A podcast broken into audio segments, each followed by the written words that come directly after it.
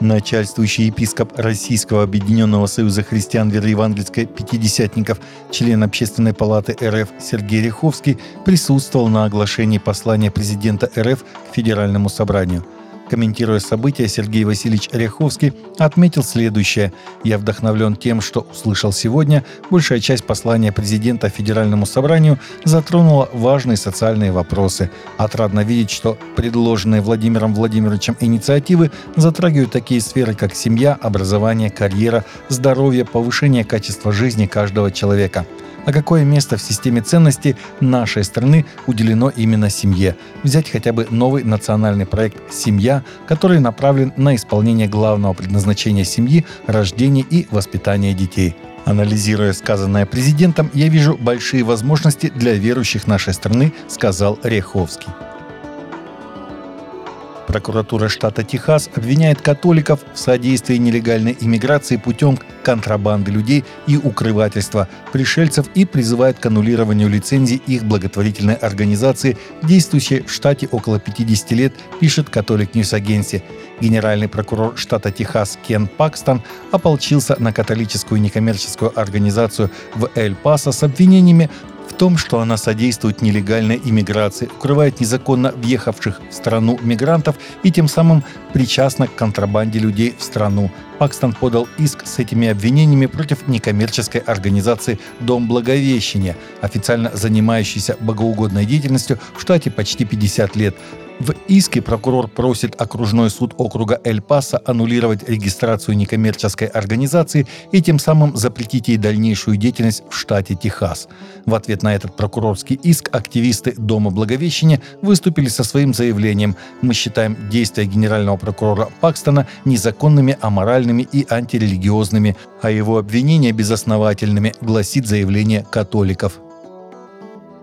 Священника Феличи Паламару из голода Чессанити в Калабрии пытались отравить, подлив отбеливатель в сосуды с литургическим вином и водой. За покушением на клирика предположительно стоит Ндрангета, влиятельная мафиозная группировка, базирующаяся в Калабрии.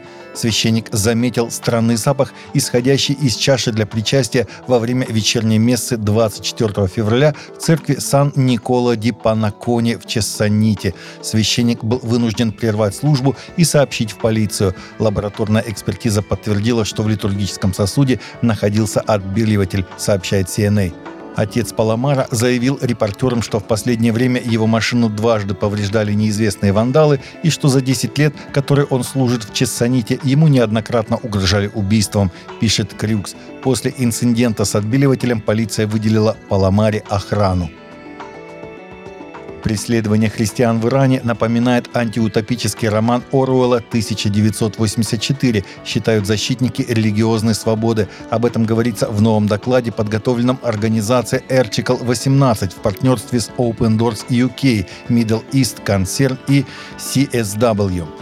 В докладе «Безликие жертвы нарушения прав христиан в Иране», который был представлен в парламенте на этой неделе, говорится, что христиане подвергаются высокотехнологичной слежке, включая шпионские программы, которые могут извлекать данные, фотографии, скриншоты разговоров и записи видеозвонков из таких приложений, как WhatsApp и Telegram, без ведома пользователя, сообщает Christian Today.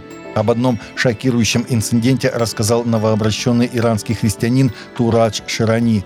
Однажды мы разговаривали, и одна из моих дочерей с грустью спросила, почему они просто не оставят нас в покое. В тот же момент нам позвонили из Министерства разведки и сказали «заткнитесь».